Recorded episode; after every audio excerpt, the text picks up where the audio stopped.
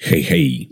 Nie tak dawno przygotowywałem materiał o tym, dlaczego Kenobi nic nie zrobił z uczuciem Padme i Anakina. Zresztą no, zachęcam Was do obejrzenia tamtego filmiku, jeśli tego nie zrobiliście. Karta jest po prawej stronie. Robiąc research do tamtego odcinka, trafiłem na zapis usuniętej sceny z Zemsty Sithów. Oczywiście kiedyś ją tam widziałem przy okazji premiery, kiedy kupiłem sobie Zemstę Sithów na DVD, natomiast no, teraz ta scena do mnie wróciła ze zdwojoną mocą, ponieważ to pokazuje ciekawą rzecz. Jak Palpatine manipulował Anakinem i jak powoli wrabiał go w myślenie, że wszyscy naokoło niego są przeciwko niemu, że Jedi są przeciwko niemu, że Padme jest przeciwko niemu. Zapraszam na filmik na ten temat.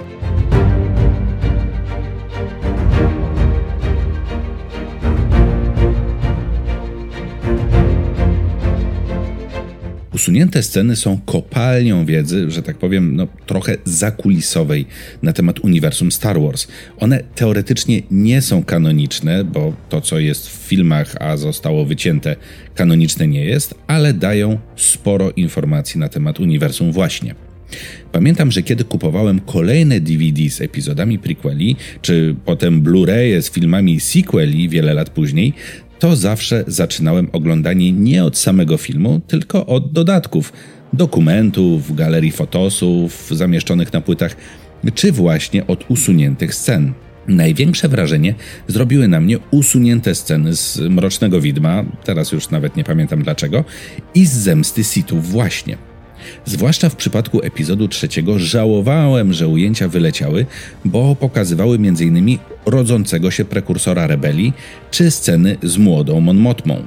One jednak sporo mówiły o tym, jak wyglądała polityka w dniach kresu Starej Republiki i wcale nie było tak, że wszyscy senatorowie się jednogłośnie zgadzali z przekazaniem całości władzy w ręce kanclerza Palpatina. Oznaczało to też, że rozróżnienie na dobrą republikę i złych separatystów było z pewnego punktu widzenia czysto propagandowym zabiegiem.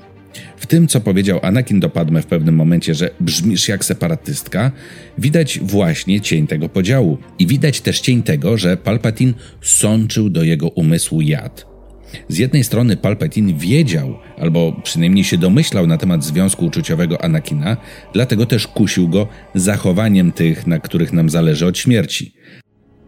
He had such a knowledge of the dark side, he could even keep the ones he cared about from dying.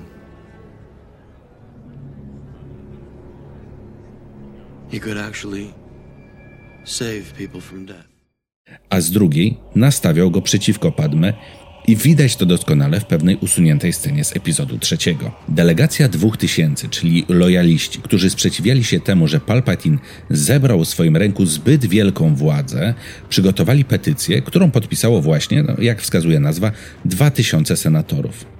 Jak sami o sobie mówili, byli lojalistami, którzy chcieli zachować konstytucję i prawa republiki, a nie separatystami, którzy chcą tą republikę opuścić.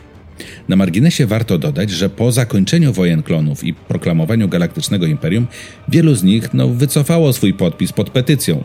Ciekawe dlaczego. W każdym razie senatorowie sprzeciwiali się temu, że kanclerz zyskał prawo mianowania gubernatorów w systemach gwiezdnych i ci gubernatorzy mieli bardzo szerokie prawa. Jak mówił Bale Organa, nie możemy pozwolić, żeby tysiąc lat demokracji zniknęło. We cannot let a thousand years of democracy disappear without a fight. What are you suggesting? Na czele delegacji dwóch tysięcy stanęli, i to oni prezentowali petycję Palpatinowi, przede wszystkim Mon Mothma, Bail Organa i właśnie Padme oraz kilku innych, ale to nie jest w tej chwili istotne. Podczas wspomnianej sceny dochodzi do wymiany zdań bezpośrednio pomiędzy Padme i Palpatinem, za którego plecami stoi Anakin. Zarówno Anakin, jak i Padme starają się nie patrzeć na siebie, aby nikt nawet przez moment nie domyślił się, że tych dwoje coś łączy, że znają się jakoś, powiedzmy, bardziej na prywatnej stopie. Palpatine stara się uspokajać nastroje i obiecuje, że natychmiast jak wojna się skończy, to powróci demokracja. I